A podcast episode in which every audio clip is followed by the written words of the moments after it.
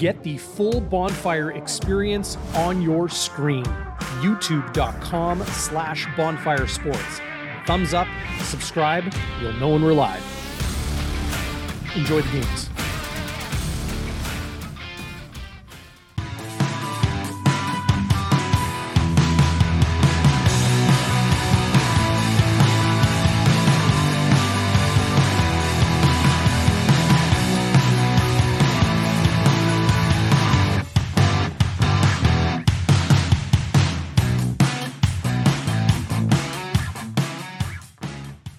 Well, the Bombers are on a bye week, Zach Schnitzer, but uh, we are not short for news here in Winnipeg. Welcome inside Bonfire midweek, uh, getting set to uh, go, looking ahead to C F L Week twenty. Back on Week nineteen, the Blue Bombers loss in the Drew Brown game in Vancouver. Uh, we'll talk a little bit of Nathan Rourke.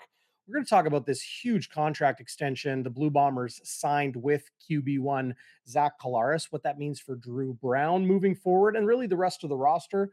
Willie Jefferson reportedly working on a deal, according to Justin Dunk of Three Down Nation. We'll go around the C F L. We'll talk about all of this crazy stuff in Saskatchewan with Cody Fajardo being uh, benched, I guess you could say. Mason Fine to start uh, this week for the Rough Riders. Craig Dickenson, is he on the hot seat? Is this desperation mode? The Riders, all that going on. Uh, C F L and N F L picks. Okay, I'm done talking. I'm bringing you in now, Zach.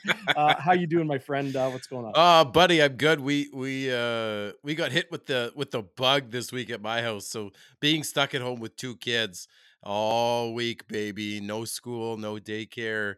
Sometimes there even is too much of a good thing, and that's why even the Bombers need a bye week.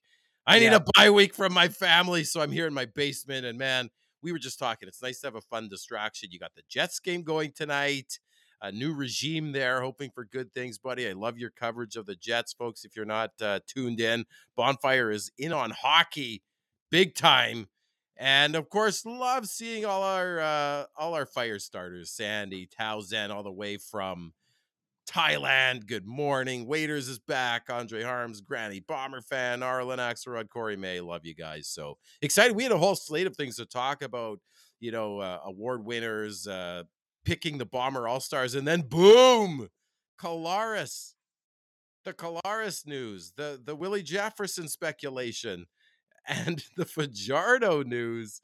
Oh, yeah. I just can't wait to get into that, buddy. It's, uh, it's good stuff. Well, just to, to update everybody out on uh, out there, uh, the Jets have now taken a two nothing lead in Denver against the defending Stanley Cup champion Avalanche. Neil Pionk just scored. Sam right. Gagne scored on the power play, uh, still the first period. So we'll see if they're able to hang on to this one, uh, unlike their early lead in uh, Dallas the other night. But we're here to talk uh, football today. And uh, let's talk about Zach Collaros. He signs yeah, a baby. three-year extension worth a total of one point eight million dollars. Simple math tells us that's six hundred thousand dollars per season. Uh, Collaros spoke to the assembled media. I wasn't able to make it down there, but uh, caught the Cliff Notes. And well, really, what does this tell us? Why now?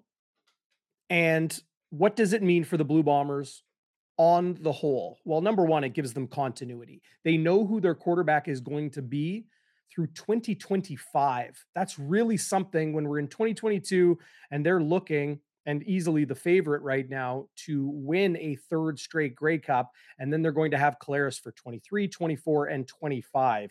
Uh, I'm not going to get ahead of ourselves here, but very good uh, feeling, I'm sure, for Bomber Nation uh, to get Collaros locked up. The six hundred thousand dollars a year, why now? Well, Collaros said uh, it started during their first bye week, those conversations, uh, so back in mid to late August. Um, and coming to a number like six hundred thousand dollars, Zach, I'm not sure how you feel about it, but he is being paid five hundred fifty thousand dollars this season, which makes him the highest paid player in the C F L. He gets a fifty thousand dollars pay bump. Obviously, there's guaranteed money now a factor. Uh, lots of reporters uh, across the country, uh, including Dave Naylor and Farhan Lalji, two of my favorites, uh, media aside, two of my favorite people yeah. um, uh, on the football beat. They uh, have got great stuff on, uh, you know, the guaranteed money and, and all the intricacies of it. But down to brass tacks, Zach, how do you feel about six hundred thousand dollars, a three-year deal, um, and, uh, you know, Collaros not going anywhere for the for the time being? I freaking love it, buddy. I love it. How can you not love this if you're a Bomber fan? How can you not love this if you're a C F L fan? I mean, part of part of the Bombers' brilliant video they sent out is about forty-something seconds.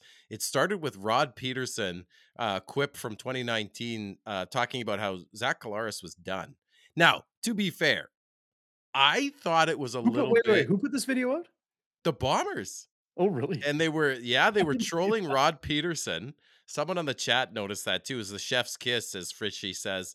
Uh, Rod Pedersen, who was, uh, I'm trying to think. No, he he was already moved on from being the voice of the Riders, but he had said a popular show, you know, the Rod Pedersen show, had said uh, Collaros was done, like whatever.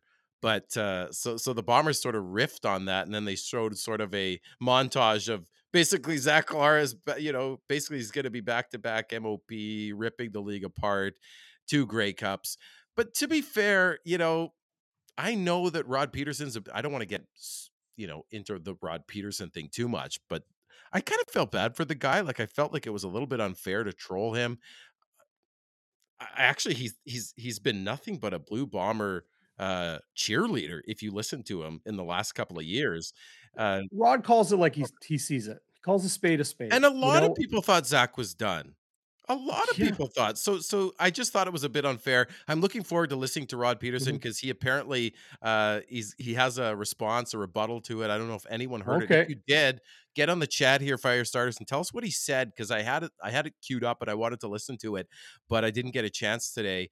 Um, I like Rod. I, I go on his like show a, a lot, you know, and, yeah. and he is somebody that's not afraid to call a spade a spade. It's one thing if you do it; it's another where you're not afraid to, uh, you know, dive into or delve into any topic. Uh, so, you know, I got, I got, uh, I got time for Rod and, and his opinions on it because, um, you know, he, he has one uh, on uh, on the majority of sports stories, and uh, I enjoy going on his show. And him he cared. Uh, well, and you're on there, right? Which is great. Him and Darren and- DuPont. Big fans of those guys. And they care about the C F L. Big and they time. want what's best for and they they promote the heck out of it in a country where we don't have enough promotion and we have a monopoly from T S N. So uh, I just thought that was a little bit underhanded. But other than that, I think it's awesome, Darren. I think the six hundred is is what he deserves. He de- he probably deserves more. You saw here. Here's what I think. You saw Michael Riley and Bo Levi Mitchell get in the seven hundreds, and especially in B C, you saw that ha- that hamstring that team. They couldn't sign enough guys. They didn't have enough talent around him. And you saw Michael Riley in the first year of that contract get injured. The second year, they didn't make the playoffs, even though they had uh, some pretty good receivers. So you have to you have to think that there was some discussion. You tell me, Firestarters chime in, that six hundred thousand dollars was the right amount to be able to sign some other guys. Case in point, now they're talking about Willie Jefferson. It's uh, the thing is, it's the C F L, right? six hundred thousand is not Tom Brady taking twenty million versus forty million, right? Like once you hit twenty million, I mean, what's another twenty million? Part of me thought, should he take less so that for the good of the team? But it's the C F L, the, the guys, the every player is one hit away, not just Zach. So you got to take the money. So I have no problem with that. I just hope we we we are able to sign some other talent as well. I think it tells us that the Bombers and Kyle Walters are serious about signing other guys. And I love the yeah. three-year deal. Zach talked about this. This is important for the C F L to have guys locked in so that your team doesn't have, you know, a uh, revolving door of players. What jersey are you going to buy? It's bad for any brand. Get a Canadian now, offensive lineman. You won't be disappointed. yeah. Unless you right, get like a Matthias right. Gosin who retires or something. Gosin, Suk Chung. Uh, anyway. I think it's awesome, just a, in a long-winded way of answering your question in a show that we said would be shorter. I think it's awesome, man. I'm super pumped, and I loved what the Bombers did with a personalized letter and the video. I just um, I, I thought it was great. And I'll go on record as saying I thought Zach was done too. So I think I'm not the only Bomber fan who thought Zach was maybe done. But what I've learned from you is you look at the context. Look at the offense he was in. Look who was running the show in Saskatchewan. A lot of people say Chris Jones doesn't really care about offense. Stephen McAdoo maybe have hamstrung him in, in the offense. So anyway, that's enough for me. Yeah, like I'll I'll never like in, in no time in my mind did I see Kyle Walters, a proven general manager, bring a player in and be like, well, he's probably done. Like, how many Fair. times have, have, you know, you had a reaction to we, us seeing something here uh, in the C F L, Zach? And I'm just like, hang on a second. We don't know. Yep. Like Bo Levi Mitchell, you said he's done. Bo Levi's done. They sure but did, what if baby. Bo Levi has a good season with a new uh, offensive coordinator next season. Maybe it's maybe it's Saskatchewan. Okay, but that, that one's a little bit different. I because because for me that one is not the scheme so much, and, and I get your point, and and you're basically using my own argument against me, which is beautiful, elegant, touche. But for me, that's not so much the play calling. I mean, him and Dickenson are tied to the hip. For me, it's the injury, Darren. Ever since he had that surgery, he has not looked the same to me. Prove me well, wrong. It'd be great for the C F L. It's the shoulder, right? Oh, the, Bo, yes, yes. Yeah, yes. Bo's shoulders. So, I don't know. I, I, I, it's just a little bit different for me. Yeah, no, for like, Bo. I get it. I, I never ad, ad, did I think, well, this is inevitable for Collaros. Like, you know, he's done, he did nothing in Saskatchewan. He did nothing in uh, Toronto. Like, right. I was cautiously optimistic. If the Bombers were willing to trade a first-round draft pick. Yeah. There, it, that wasn't on a, a a whim. That wasn't on a hope and a prayer, you know. For sure. When they made that trade, they were third place in the West. Yeah, third place. They were not a first place team who suddenly lost their quarterback. Okay, they had a banged up uh, Chris Streveler. They had a defense that was getting better, but it's not like they played two months of lights out football. No, they were just kind of finding their path. And everything came like, Beautiful, it's not just man. Zach Collaros joined the Bombers and, and everything was fixed. It was everything came together at yeah. that time. Andrew Harris had a growing chip on his shoulder. Um, the offensive line was playing at its peak. You know, that's peak Stanley, peak Bryant, um, Uh, pardon me, peak uh, Hardrick, peak Neufeld, uh, and and um, you know, uh, oh gosh, uh, Michael Couture was injured at that time, but yeah. they had a lot, they had a lot of guys playing really, really well. Um, yeah. And then the defense, it was like the defensive line, like Jackson Jeffcoat was starting to uh, emerge as like as just as good or just an impactful player um, as Willie Jefferson, and then there was Deatrick Nichols, and Winston yeah. Rose was just starting to get used to being back. Um, Uh, in the, or, or pardon me, Winston Rose was, was kind of hitting his peak before he had his N F L opportunity, right? Like that twenty nineteen team had a lot of things going right for it all at the same time. They then yeah. added Collaros and didn't lose again, right? Yeah. And but if, sorry, Darren, I got to, I got, Collaros. yeah, no, and he was the icing on the cake. I mean, not even icing on the cake. He was, he was the cake. He was the cherry know. on top. He was a uh, quarterback though, you know, like it was, you needed, they needed one guy. It was, they needed, there was only, Mike O'Shea has said it many times. There was only one guy who would fit. Uh, but they, I, they hadn't established my trust yet. The Canadian Mafia at that point. Like right. I, I wasn't like I am now where if they make a move, All right. I don't even question it anymore. I don't even question it anymore. I, I just don't. Back in twenty nineteen, they hadn't won a Grey Cup yet. I was like, mm, I don't know. They're kind of in a bind. Who else are they going to bring in? I know. I, I I remember hearing they had tried to get Kevin Glenn and Drew Willie. Um, so I, I you know they they hadn't like right now they're solid gold, man. Everything they touch, King Midas. Everything they touch turns to gold. Marc Liegghio, uh, they trot him out. What has he done? He's well. We can talk about the B C game. Uh, yeah, uh, we'll get into that right in our sober era, second thoughts. Right, the, the yeah. people or your people, sober second thoughts. People. Uh, People wondering about that move and getting rid of Andrew Harris. Solid gold. By the way, I do have to give a plug to Paul Friesen. If you haven't read the book that he wrote about twenty nineteen uh, Cinderella season, it was called Against All Odds, the sto- inside story of the Blue Bombers. Superb writing. It, it was a, it, it's a fabulous book. If you can get your hands on it, I think all proceeds went to Harvest or something. Uh, Paul Friesen is not doesn't just write articles. Uh, it was a fantastic book, and I and I told well, you know so. what he did. He he took all of his articles through the year and then kind of rewrote them all and brought yeah. them all together. Yeah, it and added an, and, a lot of stuff too. Yeah, and like the, that twenty nineteen team just just uh, put a pin on this one, Darren. They mm-hmm. very well might have had COVID that week because they were sick. They were down, like getting fluids the day before the game, like.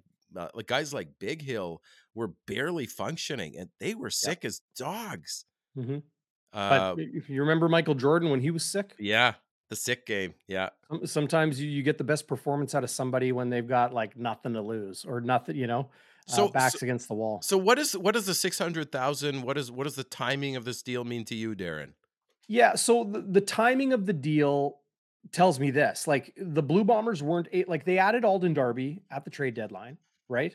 And they traded, uh, you know, so they added a little bit of salary there and they had money to pay him. Greg Ellingson going on the six game injured list twice this season, Michael Couture going on the six game injured list. Like there's some other guys too. They've saved a lot of cap space in, in having those big yeah. contracts on the six yeah. game for a stretch of time. So if you take Ellingson twice, that's two thirds of his salary is recouped and able to be right. used. Like, yeah, you need the money. You're paying Greg Ellingson, but your cap space is there. And when you have a team like the Winnipeg Blue Bombers and somebody running things the way the Blue Bombers board does, and they they make money year over year, um, and they they spend money where they need to, if they're going to try to win a championship, which they are in full championship mode right now, um, then they were able to do that. So so they add Alden Darby, but I think they had more in the bank. Yeah. So what do smart G Ms do? You top up your salary cap this season. And then that defers some of the money away, or opposite defers some of the money away from next season. So instead of paying Zach Collaros six hundred, six hundred, six hundred, okay, you give him a signing bonus right now. Yeah. Of the remaining money under your salary cap in twenty twenty-two, then entering twenty twenty-three, maybe he, and, and twenty twenty-four, twenty twenty, maybe he balances out. So he's making, you know, say, say they had sixty thousand dollars in space, you know, maybe it's five eighty, five eighty, five eighty right. over the next three years. Interesting. Right. Or this maybe is why we got the insider, folks. Well, I'm no insider. I'm no insider. I just, I just know how the insides work. That that's all. And, well, and that's just that comes through an studying and conversation, right? But but you that's what people. Smart G Ms do is um, they try to shore up as much as they can if that's they really have space point. To do it now. You know, Zach Collaros is going to be here next year. You also know Willie Jefferson is going to be here next year, one way or another. Of course, I say that more in a confident tone than a knowing tone because Willie Jefferson is a free agent this coming winter. But Justin Dunk of Three Down Nation, who reported the uh, numbers on Zach Collaros, also reported that Willie Jefferson is currently in contract talks with the Winnipeg Blue Bombers on signing an extension. He is the highest paid defensive player in the league. So what is Kyle Walters doing? He's taking the highest paid player in the league, locking him up for three years, taking the highest paid defensive player in the league. You could argue his most important player on that side of the football. I think he's the most dynamic defender the C F L has seen in a long, long time because he can do things no other defensive end oh, can do. You can't, like you've said and so you, well, you Darren, lock him up. Like you've said, some of his best games, he may sh- not show up on the stat sheet. And then Walby's big on this, right? Mm-hmm. Uh, Sack, Sack is not necessarily the best um, indication of a player's prowess or or effect on the game, folks. Like yeah. it's, you're exactly right. Best player in offense. Best player in defense, arguably in the league. Nobody can do what Jefferson could do. Yeah. It's uh, and and and I've heard football people say, you know, to have a good football team, here's what you need: you need an elite quarterback, you need an elite left tackle, you need an elite player on the D line, you need an you need a, a stud at D B, you need a good kicker, and and in the C F L, you need a darn good kicker. What did and, the Bombers do when they were rebuilding? Right? They found Medlock. A consistent quarterback. Yep. They invested in the offensive line and yep. they signed the highest paid future Hall of Famer kicker in Justin Medlock, who could handle all three duties. Right. This regime, and that helped them yeah. move, become competitive. Absolutely. They, they, they turned it around, right? They didn't yep. quite get there with that, with that formula. But then when Zach came in, it was just, they needed an, a more aggressive air attack that would keep defenses honest. And, and they, and, you know, people are referencing that twenty nineteen West Final, Darren, where Zach aired it out against mm-hmm. his team. You remember him at his own goal line, uh, Charleston Hughes rolling into his ankle as he hits Darvin Adams for a sixty yard bomb. And then two plays later hits uh, Kenny Lawler for a forty yard, thirty yard touchdown. It's just um, that's what was missing with Matt Nichols. And no shade on Nichols. I, I wish they would have given him the chance to retire as the Bomber. Apparently he asked. I don't know the full story, Darren. Maybe there's some uh, other drama well, there. But but he, I think I, I like I like to give my respect to Matt Nichols for what he did. How long has it been since S J Green has been in the C F L? He Two will years. retire a Montreal Alouette in the coming days, signing a one-day contract. Uh, so it's not over and done with. I okay? hope not. I hope not. I because I think Matt Nichols did a lot for this organization yeah. and certainly in the community as well. Seems like a good dude. So no, I I, I think it's super exciting uh, to get those two locked down. I I sure hope they can keep the tarpaulin because this guy's going to demand a lot of money. Teams basically don't throw on him. He is no.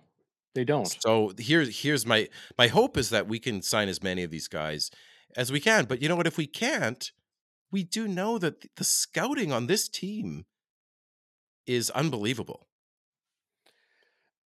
It's not just Kyle Walters. It's Ted Gavaya. It's Danny McManus. You know, yep. they're they're finding all types yep. of guys. And this is something worth mentioning. The Blue Bombers uh, released a handful of players from their practice yes. roster.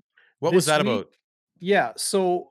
This is normal. It doesn't mean that they're done with these guys. The practice roster expands for roughly a thirty-day window this time of year. The team can activate it and then close it, um, and they've done that. So the practice roster back down to its usual size now, uh, and they've trimmed that uh, practice roster down. So those guys that they cut, it doesn't mean that they won't be back. Now, one of them, uh, I think it's Jacob Stott, uh, signed with Montreal. Ooh, okay. Now I'm forgetting. Uh, but but he he started some games for the Ottawa Redblacks uh, uh, last year. So okay. uh, he he's somebody that you know had an opportunity to go somewhere else and, and collect a paycheck. So all the power to him. Uh, but the Bombers were bringing guys in, sending them on their way, and uh, that that's part of the uh, um, the scouting process. So that doesn't mean because at first I thought, oh, they're making room for someone or Greg Ellingson's coming off the sixth game, but this is just procedural. Like they, they have an open window and they, they, they close. By the way, Kevin Sproul, shout out, read that comment on uh, Bud Grant used to say to run a successful team, you need a good Q B, a good wife and a good dog and not necessarily in that order. Bud That's Grant's right. that a is beauty, a famous... man. And yeah. if you ever want to see a very similar regime to this one. Look at the Bud Grant era. He was famous for saying, we don't have backups on this team. Same kind of thing, folks. Yeah. All yeah. in. And by well, the way, and, and Bud, Bud Grant, Grant loved Bud Grant, Bud Grant played in the N B A. He won two championships with the Minneapolis Lakers. Yeah, before they became the L A Lakers. And then he and then he went to play uh, D B and receiver in the Philadelphia Eagles. He was an all-star for them. He and led he's the in team. the Blue Bombers Ring of Honor as a coach. He played for the Bombers. He I won know. N B A championships. It's crazy. But but in the for the Eagle, and I'm reading his book uh, by Roy Rosmus and Scott Taylor. I'm reading the uh, the Quiet uh, what is it? The Quiet uh, Leader or something. Anyway, it's a great book. Yeah. Um, on on Kenny Ploen. Uh, and it's all about the Bud Grant era, but but if you look at Bud, he loved he loved fishing and hunting, just like O'Shea. Like there, there's a lot of similarities there. Uh, but Bud Grant won two championships with the uh, Minneapolis Lakers. Then he wanted to go back to football, signs with the Philadelphia Eagles, but he's he had spurned the Eagles two years earlier to play N B A, and they never forgot it, and they didn't forgive him. He led this team in receiving the second year, and uh, back then. You made more money in the C F L. So it's so fun. The Canadian dollar was primo. People would come up to the C F L and uh, fascinating stories, man. You got to read this stuff. So, so big Quiet shout out to Mister Sproul. Is Quiet, Quiet Hero. Hero is the Ken Ploen. Yeah. yeah. And I saw, I saw Scott Taylor walking to, walking down, uh, walking down the street a couple of weeks ago. I gave him a hello and said, great nice. book. So anyway, we're, we're going on and on, buddy. Yeah, um, well, I- Should mention, uh, who had Sam Gagner having two goals before Kyle Connor hit the score sheet? Uh, he Love put it. the Jets up one nothing on the power play. Neil Pionk followed that up uh, later in the period, two nothing Jets in Colorado. Nice. Colorado uh, yeah. with one period in the books. But um, uh, so the Willie Jefferson contract, I, I think, is important for the Blue Bombers to secure because players want to play on teams with yeah. Willie Jefferson, just oh, like yeah. Nic Demski and Rasheed Bailey and Dalton Schoen and uh, even the guys on the offensive line. They want to play on a quarterback's team like Zach Collaros. Yeah. So you bring in Willie Jefferson. Does that help sign Deatrick Nichols? Maybe, maybe, right? Does that help sign uh, Malik Clements or Kyrie Wilson? You know, like sure. all of these, all of these things still need to be determined, but you got to start with the key cogs. You got to start with those linchpins, and Willie Jefferson uh, is that. So we will watch closely uh, and definitely break it down uh, if or when it happens. Well, um, and just to say, yeah. just to say, you know, Walters talks about building a team, right? And how do you build a team? You build it from the inside out, quarterback and lines. Mm-hmm. And sometimes those lines, especially O-line, that's not the, not the sexiest signings, right? When you re-sign a Pat Neufeld or Jermarcus. I don't know about you, but they are to me. Yeah, they like to eat too. Apparently, Jeff Gray makes a, makes some great food for them, and this guy is like a uh, yeah, you Michelin mentioned that last chef. Time, yeah. Um, yeah. Anyway, I just love how they do things. And you talk about Malik Clements and Deatrick Nichols and Brandon Alexander and Adam Bighill. If you have Willie Jefferson on the line, you don't think that makes your your job a hell of a lot easier? If he's knocking down balls, he's getting the quarterback space, making sacks, creating double teams. So guys like uh, Casey Sales can get in on the sacks. Uh, um, Jake Thomas. I mean, it's yeah. a no-brainer. There, there's a lot of guys to sign, but you yeah. start with the uh, irreplaceable, right? Yeah. You cannot replace Zach Collaros. You cannot replace Willie Jefferson. You can shore things up. Quarterback's a little bit different, but you can add pieces on the defensive line. You can add pieces in the defensive backfield. Sure. Uh, I think Deatrick Nichols will get serious consideration this year, not just for the Blue Bombers' most outstanding defensive player, but maybe in the West Division. Uh, maybe, maybe I'm wrong in saying that, but I hope he does, because uh, yeah. you all he out there know it. How I feel about the human tarpaulin. We do. You never let us forget it. And and and can we go on to uh, or the Tie Cats? Dude, I just want to give you some respect for for hanging your neck out there, loving on some Tie Cats. You got crapped on again and again and again, and look at them now. They let's go. You, do you want to go around the league, and then we'll get to Fajardo let's film in there? Let's do it. Let's go around the C F L for Week nineteen. It started on Friday. It was a doubleheader, uh, and it in Ottawa. The Montreal Alouettes came away with a thirty-four thirty victory over the Red Blacks. Uh, Trevor Harris played quite well. William Standback uh, back to, I would say, almost full production. He only carried the ball nine times, but did have a touchdown uh, and thirty-four yards. Um, and the Red Blacks' first loss under Bob Dice as their interim head coach, but they're throwing the football uh, quite effectively right now. Either way, Zach, I just need to remind people, because after we do our N F L picks for S I A dot com slash bonfire, we do our C F L rapid fire, and you picked Montreal to cover three and a half. So congratulations. Woo! In the C F L, I can make good picks. You can. You absolutely can. Don't, don't, don't spoil it. Don't spoil it. Uh, the Tie Cats were in uh, Calgary, and yeah. this game was awesome. Yeah. Back and forth, neck and neck, tight until the end.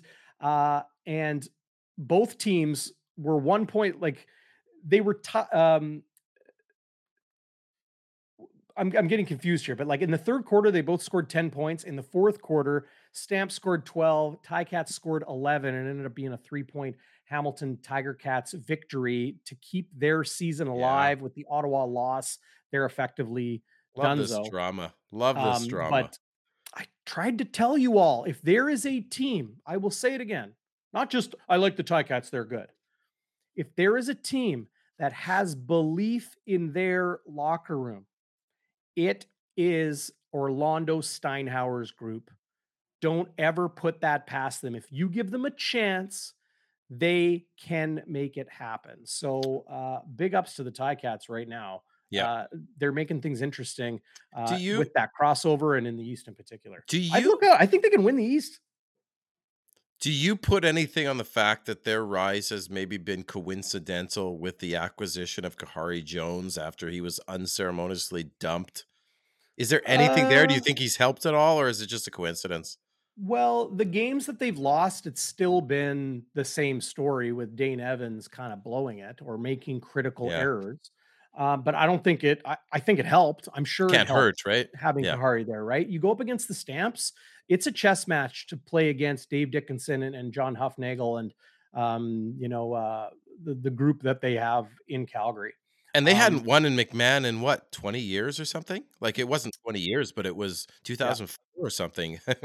That's, uh, that's throwing a gigantic, gigantic Chris Walby sized monkey off your back. Yeah. I'm with Craig Smith, who's watching live on Facebook. What's going oh, yeah. on, Craig? Good to see you, uh, as always. Um, if the Cats get good quarterbacking from Dane Evans, they got a shot. Oh, I'll yeah. never count the Ticats out until they are uh, dead and buried. And they have a Hard good running Hard game. They've got this this Wes Hills guy. Yeah, uh, he's running extremely well, right? Yeah. And, Although, and the Ticats don't normally run the football. But no, they that don't. Was the, the, The doubleheader on Friday, Argos at Elks to uh, get things going on Saturday prior to Bombers Lions, and the Elks have not yeah, baby. won at home again. The Elks covered though. Zach got it. You did. Told you they'd cover because the Argos are the worst best team I've ever seen. Not best team, but worst best team of the East. Uh, That's right. By the way, the Elks really should have won that game if Cornelius doesn't get knocked out of the game, because then Trey Ford comes in, throws a pick. Uh, the Argos march down and score. They win that game. The Elks mm-hmm. deserve to win that game. So I don't know what to make of these Argonauts, but whatever. So just to, to quickly recap, because you and I, we haven't been keeping track week to week. I know we got to do this. We have our N F L picks, but you correctly picked Montreal to cover three and a half. So yeah. I was wrong there because I went against you in every pick this week. You did. Uh, You, you were, were very adversarial, Darren. Covering seven and a half because I like the Ticats, uh, so I was yeah, right there. You were uh, right. I was wrong in picking Toronto to cover six. They won by three, so you were right there. And then I was incorrect in uh, saying the Bombers plus one point five. So close. Uh, so you were oh, correct yeah. there. So we went two and two this week. Two and two. Yeah. yeah. Wait, didn't I Both go three and one? I got no, Montreal, no. B C, and and uh, Edmonton. Oh, you were three and one. Yeah, nice try there, Buzz. Oh, wait, one, two, three. Yeah, you were three and one. You see how he does that? He just slips it. You know, he's so oh. smooth, right? That's the professional reporter. Oh yeah, it's two and two. One of those Great job, days, Zach. Man. Great job, Holy Zach. Cow. I'm like, no, buddy, you Sorry, can't Zach, take you know this away. I wouldn't away. do you dirty like that. I wouldn't do you dirty. Oh yeah, right, I right. Oh no, uh, I feel get... bad for the Elks. That's rough, man. Um. Yeah, that's Let, let's get into your sober second thoughts before we All talk right. a, a little bit about Cody Fajardo, Mason Fine, oh Dickinson, the Riders, and that mess that continues yeah. out there. I'm going to foreshorten my my sober second thoughts just because I think we got to give that some airtime.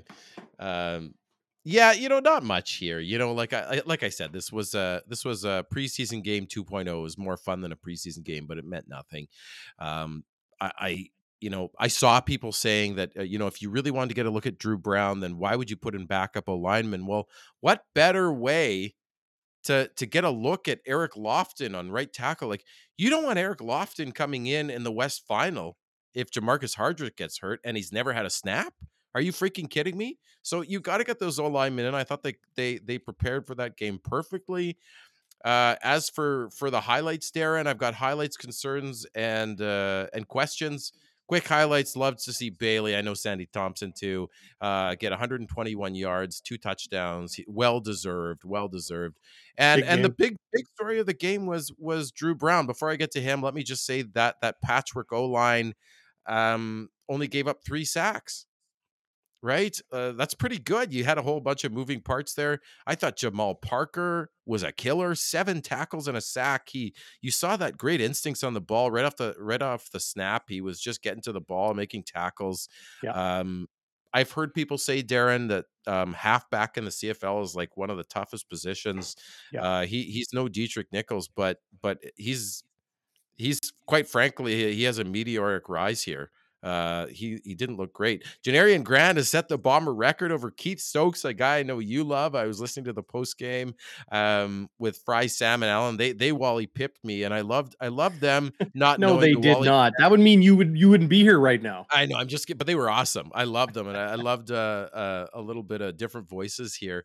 And uh, I love the fact, because I always feel young on the show, because you'll make references to Al Bundy, and I'll be like, "What are you talking about?" And uh, they didn't get the Wally Pipp reference you put out there, so I was like, hey, I know that one. I'm not yeah. that young. You're a little anyway, bit older than Josh. At, well, Josh and Taylor. Yeah, yeah. So uh, uh, Janarion Grant sets the record in only thirty-two games uh, over Keith Stokes, the Bomber record for returns. That's awesome. Um, and then Drew Brown was the big story of the game, Darren. And I and I heard you guys uh, talk very glowingly of him. I heard on the post game uh, C G O B they talked, you know, very poised, composed, three touchdowns, three hundred twenty-five yards, seventy-two percent. Uh, I think he's the first uh, starter for the Bombers who was a backup to win since Alex Brink. Um, and he did throw two pick sixes, of course. I mean, that was really the game. But here's the thing. The, one of them was the low snap, which he blamed on himself. You you, you notice that he didn't throw Couture under the bus for that. Uh, not, he, no. he, he, he was very professional. He sounded great. He was pissed, actually. He was pissed. You know, a guy, a guy could easily say, hey, I threw three hundred twenty-five yards in my start, three touchdowns. He was pissed at himself. I love that. He's and never he going to say that. No, but some guys would. But anyway, he he said everything you want to hear. Uh, Collaros talks about how hard he works and that he does everything right. He throws a pick six. He come back, comes back, leads a tough uh, touchdown drive. I thought he was poised. I, I thought he played uh, um, really well, and it's nice to see that that he got some playing time. So th- those were kind of the highlights for me. Retta Cramdy, uh, he he got a, a squib kick and he hit he and he. picked it up perfectly. That was one of the highlights. I love that. Yeah. Um, so those are the highlights. Just quickly, concerns. First of all, this might not matter to other people, but I know you and I love those third jersey helmets, Darren, with that white stripe. What happened to those? The Lions killed it with their th- with their um the gunmetal slate, gray gunmetal gray yeah. jersey. Where's the white stripes? I love those white stripes. Uh, fire starters, way in here. Come on, those white stripes are sweet. Yeah, the nice wide white stripe. I agree with the blue on the outside. Um, I want to get your I want to get your thoughts on um oh, where was it here? Uh oh yeah, okay. So Booch mentioning that uh halfback is the toughest position to play doesn't exist in the U S. It does. If there's three receivers on the field, somebody's playing that nickel spot, right? Yeah. It's just not all the time. Uh, and they're not covering that amount of field. Back in the day when there was like two tight ends, two receivers, tailback and quarterback, right? Yeah. Or a two tailback set with one tight end. That that's sometimes how it, it's run, but th- those spots do um, exist. Uh, how do you feel, uh, John Chan, who's watching live on YouTube? What's going on, John? Thanks for joining the live chat. Should we con- be concerned about Marc Liegghio after his poor performance in B C that's, so that... under the dome with no wind? Okay, so so I had that as a potential concern. I'm going to ask you if you. Wind is a good thing, isn't it? Well, so here's a, there's a lot of stuff on the dome and whether it's good or bad for kickers. Apparently, kickers in domes don't actually do better than in open air. They do worse. Someone on, on Twitter told me, I think it was one of our guys, uh, Jay Rubin in our in our uh, D M group. He had been DMing with uh, none other than Derek Taylor and talked about that it's more that it's sea level. So I, I, I we saw Medlock struggle in the dome. Uh, both games that Bailey, uh, sorry, um, Liegghio has played in B C, he's had struggles. Uh, he, he was three for five in the first B C game, missed from forty-three and thirty-three. And this time he missed from fifty-two, fifty-three, and forty-five. So I, I, I don't think uh, I don't. I think the dome is tough for some kickers, especially if you're not used to it. It's dead air. You're at sea level, heavier air. Maybe you know how they kick in Denver, right? You can kick like seventy yards. He misses from fifty-two and fifty-three. I mean, it was dead on straight. Mike O'Shea said something interesting in, in his coach's show. He said that. Uh, if I if I'm not mistaken, he sort of intimated that it was a little bit out of Liegghio's range in that dome, and he sent him out because he thought, why not give him a chance, right? So they he, here here's here's my tinfoil hat, Darren. Okay. If I'm the Winnipeg Blue Bombers, here's a few things that I noticed. They trot out Liegghio to hit fifty plus field goals twice. those those basically changed the game, because one of them was almost run back for a touchdown. I mean, the return team struggled. I don't I don't know if that's a big concern either, because that same return team has helped Janarion Grant uh, on on returns get get the record, right? It's the same players, but I don't know if I uh, the kick coverage wasn't great. Well, we we let a few rushing yards through, but they were rotating guys. Uh, can can I comment on on that note? So if you're rotating guys, you're trying to see how things work out. Yeah, they're trying to win. That's the message they're going to stick with. But if they don't, it's not such a big deal. Are you trying to win? Yes. Are you heartbroken if you don't? No. Are you making decisions strategically in the game to win? Maybe not quite. That's my tinfoil hat. So when O'Shea, like Casey Jones yeah. mentioning here, O'Shea should have known better about the dead air in the dome. He does. He knows. Uh, but even Pisaglia had issues over fifty. Even Justin Medlock had issues in that dome. Here's the thing. If you are trying different things, you're trying, uh, you know, different guys on the O-line and Parker at halfback, and put Marc Liegghio out there to do it. So it's not yeah. the first time That's right. when he ever has to do that in the future. Put guys yeah. in challenging situations, not in uh, unaccomplishable positions or slim margin decisions. No, put them in position to be challenged. And that's what he did. Liegghio was straight, but short. Okay. To me, he missed one. Just like, like me, yes, Darren. He I'm three, straight and he missed short. One that he should have had. Yeah, he missed a, what was it, forty, thirty-eight or whatever thirty-eight. It was. Yeah. So am I concerned about Liegghio? No. Am I concerned about the rush, uh, the rushing numbers against? Not really. They were, you know, Biggie goes out early. They're rotating guys. Um, Darby and Clements are, are, you know, they have a higher ceiling maybe than some of the other guys that backed them up, but it was their first game. The kick coverage maybe concerned me. Um, they gave up a lot of yards, but some of it was Uh, missed field goal returns. I don't know, man. Here's my tinfoil hat. Okay, they put out Liegghio above his range. Okay, they kick it deep when there's a minute six left instead of an onside kick. Now, O'Shea defended it strategically, saying there's enough time to get a two and out if you kick it deep. And th- only in the C F L moment, Terry Williams has his foot outside of bounds, and you think it's a penalty on them. Penalty on us, because you could do that on purpose. And, and then they get at the fifty-yard line. I'm still not sure that most coaches wouldn't try an onside kick. Do I think the Bombers were trying to lose? No, but were they really trying to win? You think they want to play Calgary in the West Final? There's no freaking way they want to play Calgary in the West Final. I don't think they care who they play. I think they want to play the winner of a game in Vancouver. You want to play against a team that just played in a dome. You don't want to play against a team that Explain won that. in a Explain cold. That. Well, like if if B C hosts the West Final, yeah, whether it's the Lions or the Stamps that come out of that game and come to Winnipeg, they're coming out of a dome. They're coming out of a game where they played in a controlled, warm environment. Good point. If, yeah. If you play against either the if the Bombers play against either the Lions or the Stamps from McMahon, you're playing against a team that prepared all week for a yeah, cold weather game, that's a good point, and will prepare again all week for a cold weather game.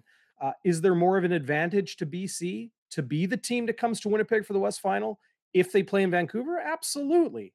But I think they're less concerned about that and more concerned about uh, maybe a more dangerous team in Calgary getting momentum with uh, winning, you know, well, winning the division, winning second place yeah. in the division, um, and then having that momentum through, uh, you know, uh, a dome win or, or that that sort of thing.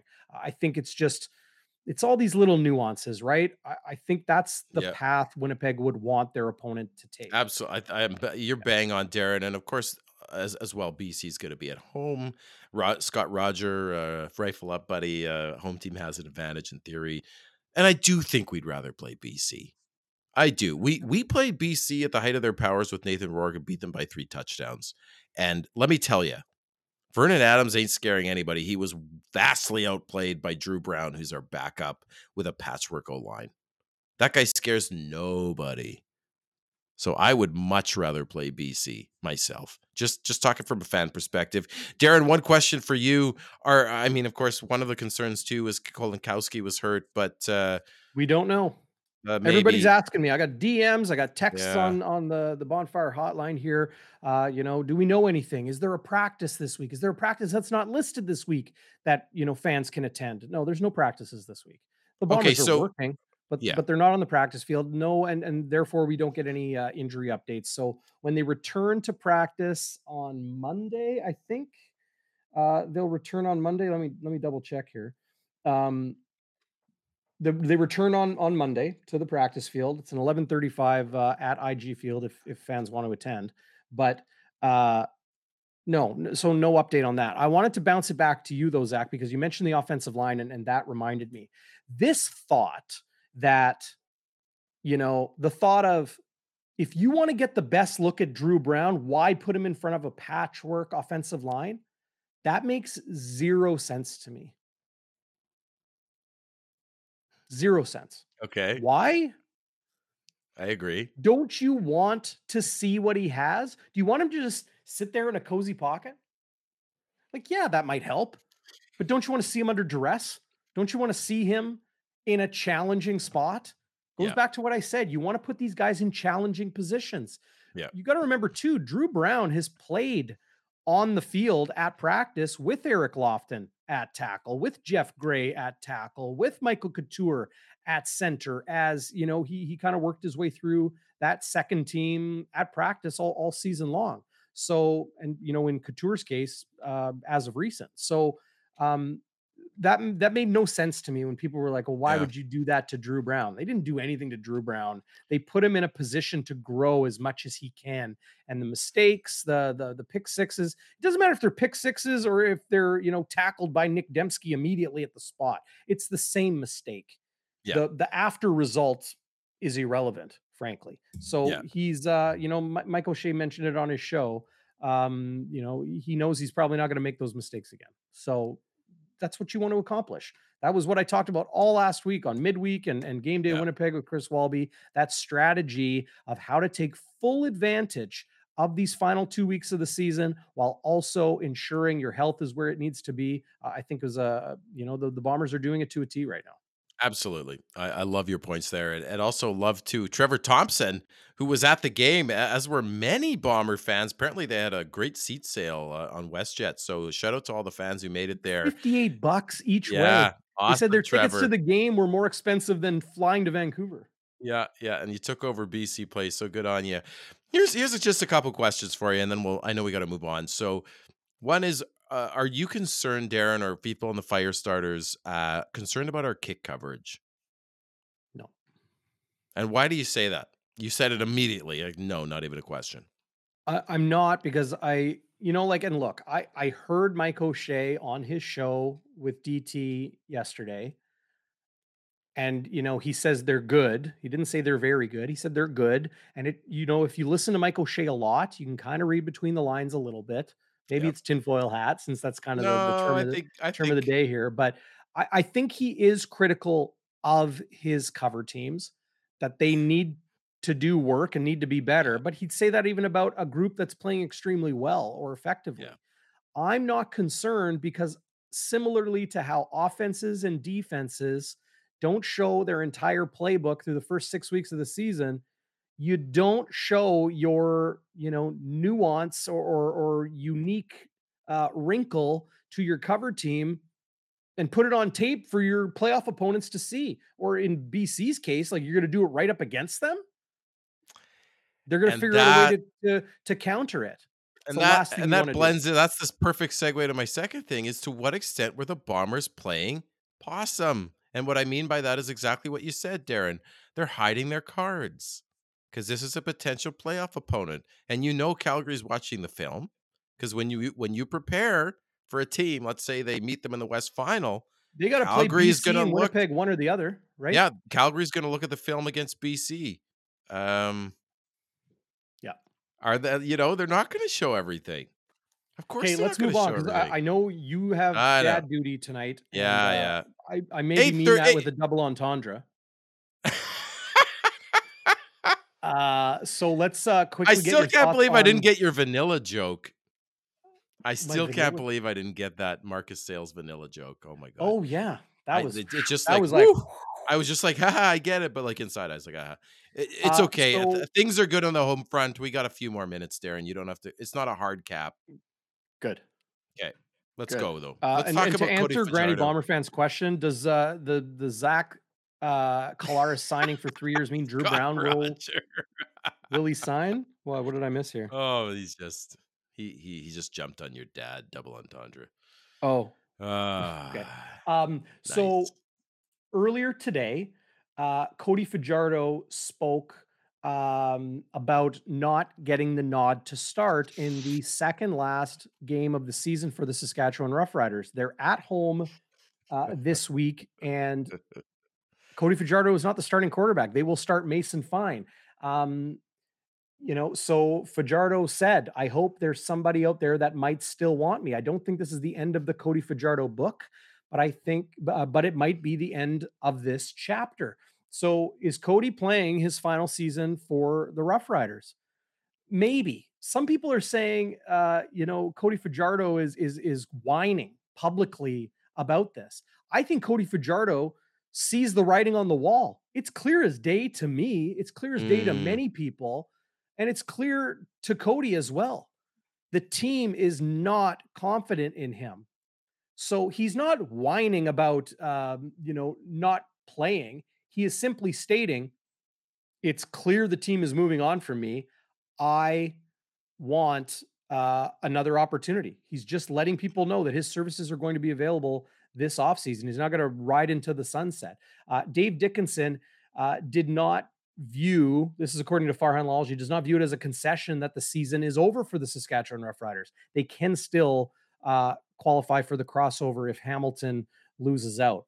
Um, but it gives them a chance to evaluate Mason Fine for the future. Also believes Mason Fine starting this week gives them the best opportunity to win. So what does that tell you? You're Cody Fajardo, you're Q B one for years. And then suddenly your playoff chances are hanging by a thread. And the coach says, this gives us the best chance to win. It's okay. He also, Fajardo stated, I will be a good teammate and I will help prepare as a number two. Good. He's a pro. But he's simply stating the obvious. I know I'm not going to be here next year. Uh, yeah. I want to continue to play. So... So, so let me ask you this, Darren. Things are tough in, in Ryderville right now. Yeah, they are, and they're hosting the Grey Cup, and then you see this, right? I think, uh, on the one hand, I think maybe Mason Fine does because they're not winning with Cody. They haven't won with Cody for a couple of months now, but so maybe Mason Fine does, and plus Calgary has not. Don't they don't have a lot of film on on Mason Fine, right? That's that's the advantage of playing a backup sometimes. Um, However, I, I like what Bobman said, and I and part of me wonders this, to what extent is this Craig Dickenson trying to save his job? Because he also sees the writing on the wall, hoping for a miracle to pull a rabbit out of a hat to get into the playoffs, at least with Mason Fine, salvage his job. Is there any truth to that, you think? Maybe. I think it's Craig Dickenson doing what's best for the team. You keep playing Cody. Does that help your team win? Uh, maybe, maybe not, but it definitely tells you, okay, like, is, are we going to be confident in Mason Fine going into next season? Does he show us some grit, some resiliency, some spark on the field? Then, you know, going into next year, do we have to sign Bo Levi Mitchell? Or can we maybe develop some guys, sign a, you know, a, a, a strong number two, you know, maybe it's Vernon Adams, maybe it's it's Trevor Harris, maybe it's Nick Arbuckle, maybe it's uh, McLeod Bethel-Thompson if, if Toronto moves to, like, it, it gives you some options there, right? Like a, yep. a little bit more where you stand, where your footing is. Um, but no, I, I don't think it's it's him trying to to save his job. Um, I just want to give everyone a quick update. Jets were leading two nothing at the end of the first. Mikko Rantanen left alone in front to make it two one for the Jets. Cole Perfetti just scored his first of the season nice. to restore that two-goal lead for the Jets. So three one midway through uh, the second period uh, as we kind of watch on uh, from afar. Um, oh, I like this. Scott Roger uh, channeling his inner eight mile. Vomit on a sweater already, Cole Perfetti. Um are, are the Riders in desperation mode? To me, yes. They're trying to they figure are. out what's going to work for next year, because they got to go through the East right now and have Hamilton lose out in order to even get into the and East. And Hamilton plays so, Ottawa back to back. Right. And we saw what Hamilton did last week. Yeah, to against the Stampeders, the, the Stampeders so, who are hungry for a second place finish, right?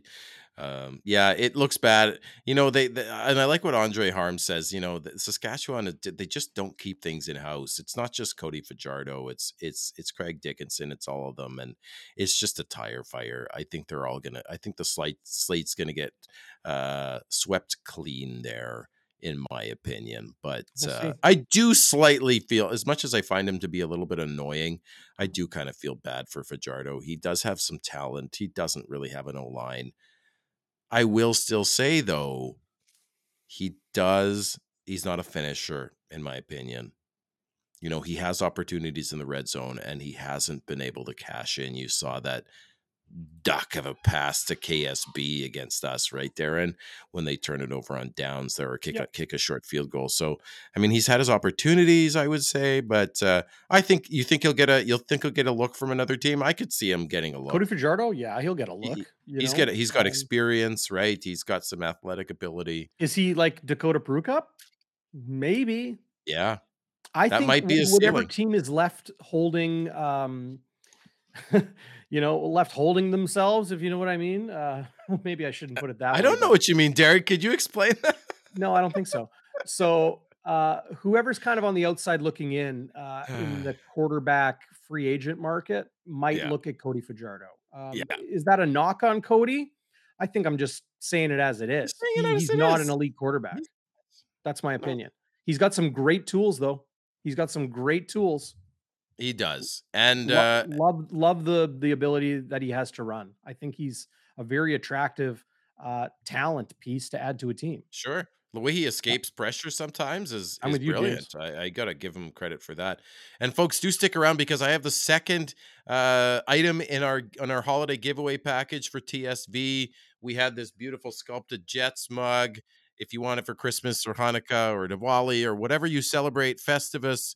Uh, and then I'm going to reveal the second of four items later on. T S V, of course, friends of ours. You can find their stuff at Fanatics, at the Bomber Store, at Amazon, and, and other Shoppers places. Drug Mart.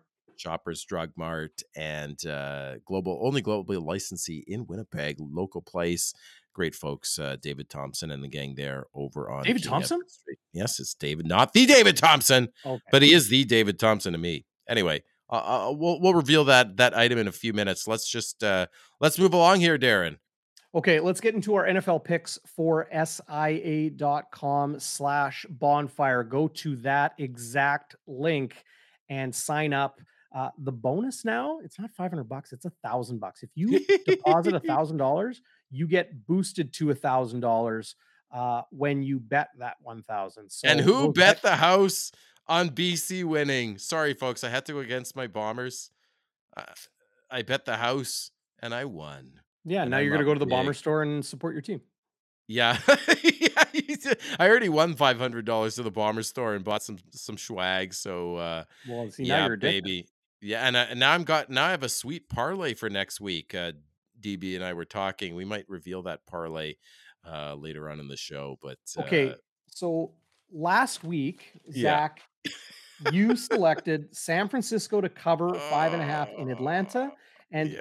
Cleveland to cover two and a half in New England. You lost both. So, ladies and gentlemen, Zach Schnitzer is zero and eight against the spread in his N F L picks this season. That is not a bad thing. Over. That is a good thing, because you have a proven deliverer. You pick against Zach Schnitzer, you yeah. will win. He's zero and eight through four weeks. Yeah, Congrats. it's. I, I feel like, you know, it's almost like a perfect season. Was it the Lions that went oh and sixteen that year? I mean, it takes talent to lose every game in football. It takes, it takes some talent. Uh, yeah. So you got picks this week? I do, and I and I'm actually feeling not so bad about them, Darren. I have, I I've stolen your Cincinnati uh team here because you. Oh, because I was riding Cincinnati. Oh, I didn't even mention mine. No, you went. I've been riding Cincinnati the last two weeks. So what, you Cincinnati, went one and one, I had, right? Uh, covering two at New Orleans, that hit. Yeah, uh, and then I had the Chargers to win by uh, to to cover four and a half, four and a half at Denver. Yep. They won by Squeaked three, so I lost that by a well two points. You're still so five and I'm three, five though, and brother. Three on the season. Five and three is uh, pretty good. Yeah. Yes, the two thousand eight Lions, Steve Smith, may they, may they live in infamy. So I this week I've got um, Cincinnati minus six at home against the Falcons. Uh, I'm still pissed at the Falcons uh, for what they did to the Niners. So I'm going to take Cincinnati at home. They're starting to throw the ball instead of trying to run. Like, just let Joe Burrow cook. Let him throw the ball with those receivers. I think they cover minus six.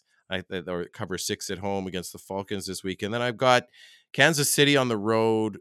Uh, last I checked on S A A, buddy, it was uh, they they just had to cover two and a half at San Francisco, who's beat up on defense. I think uh, I think Kansas City will be out for revenge from their got- from their okay. Bills game. So I've got Kansas City and minus two and a half on the road at San Francisco.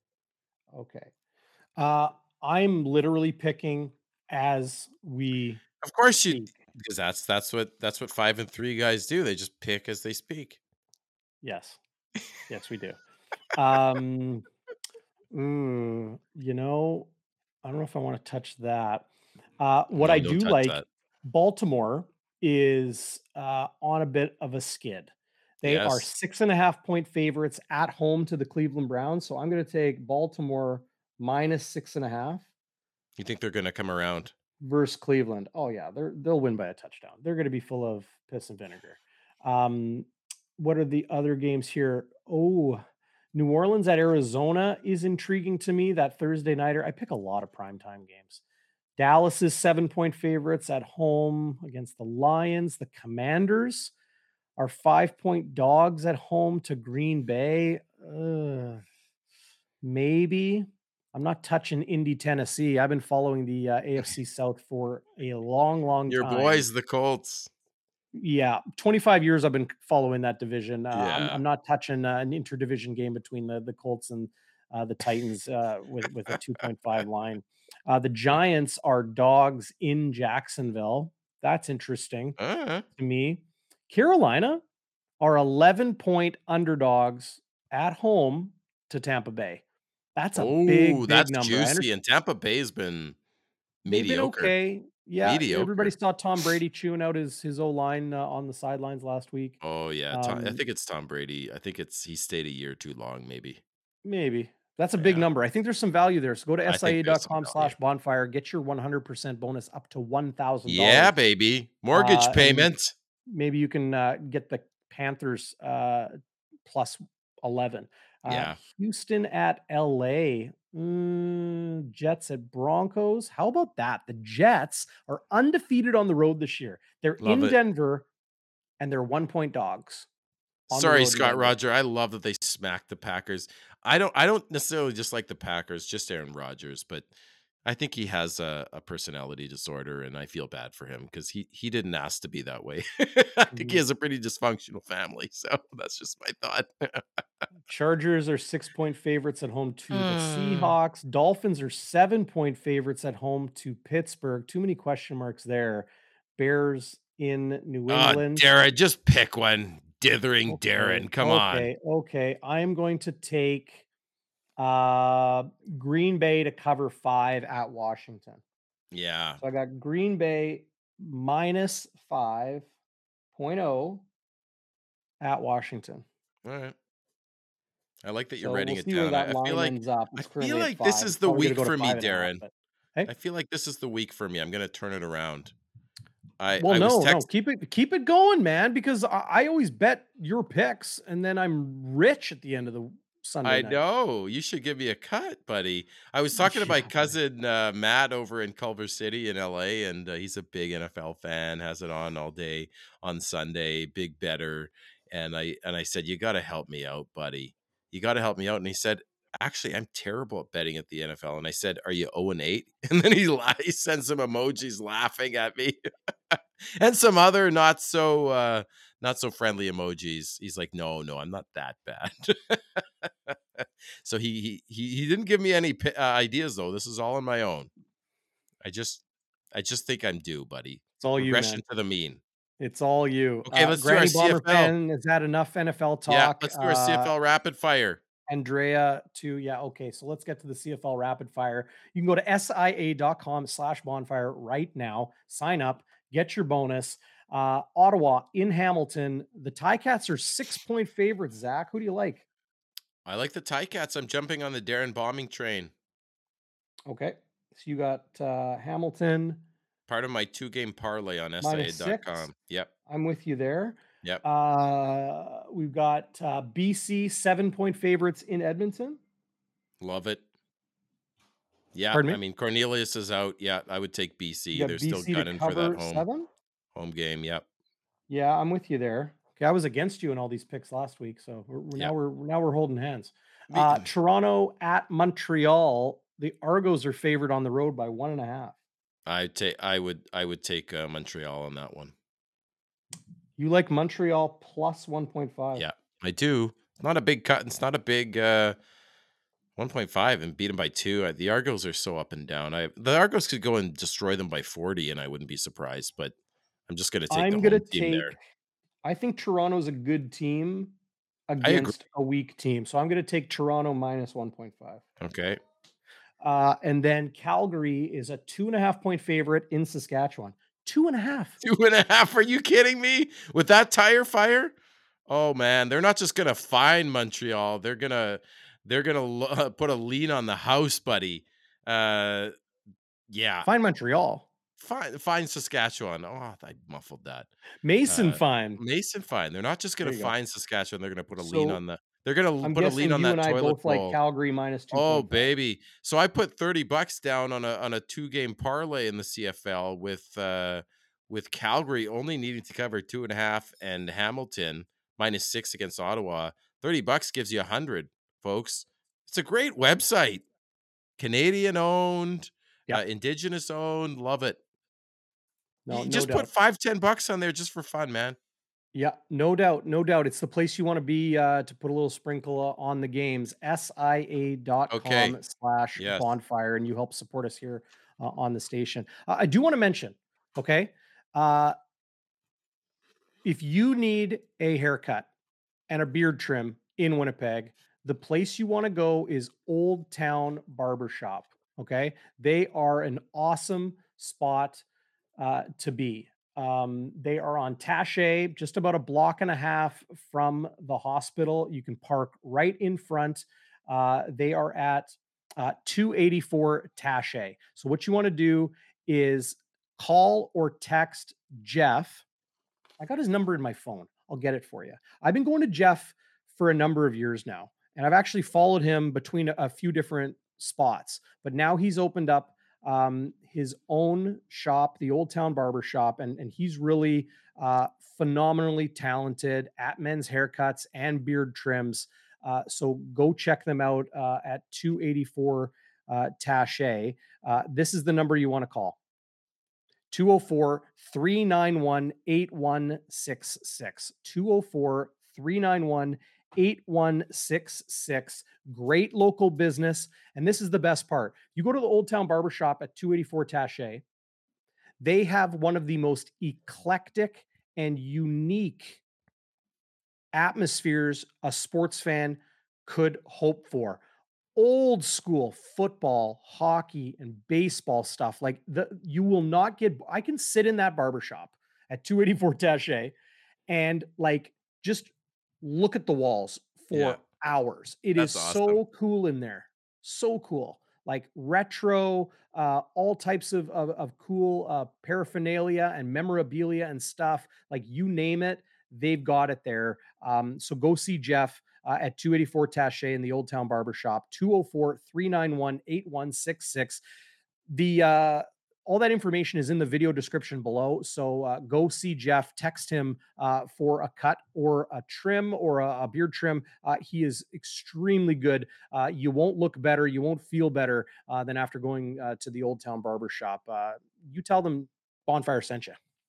Yeah, and uh, Tao Zen's saying, I need to get over there. I'm not sure if he's talking about the hair or the beard or both. Uh, he could be right. He could be right.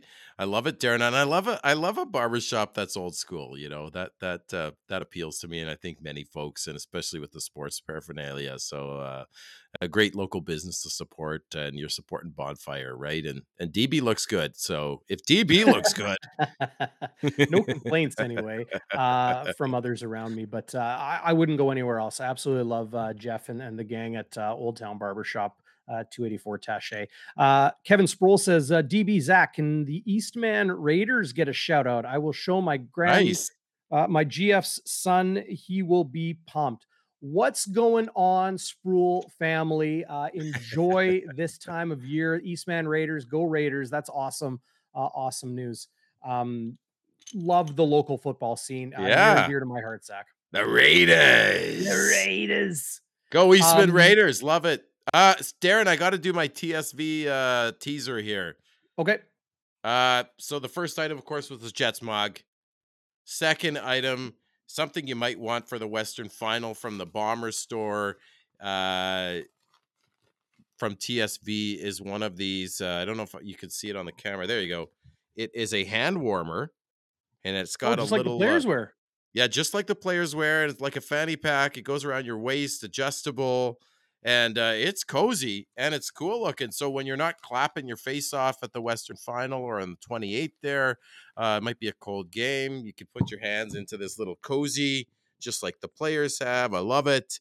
From T S V, and uh, you can look like the players, feel like the players, and uh, be nice and toasty warm. So that's item number two. Two more to go, folks.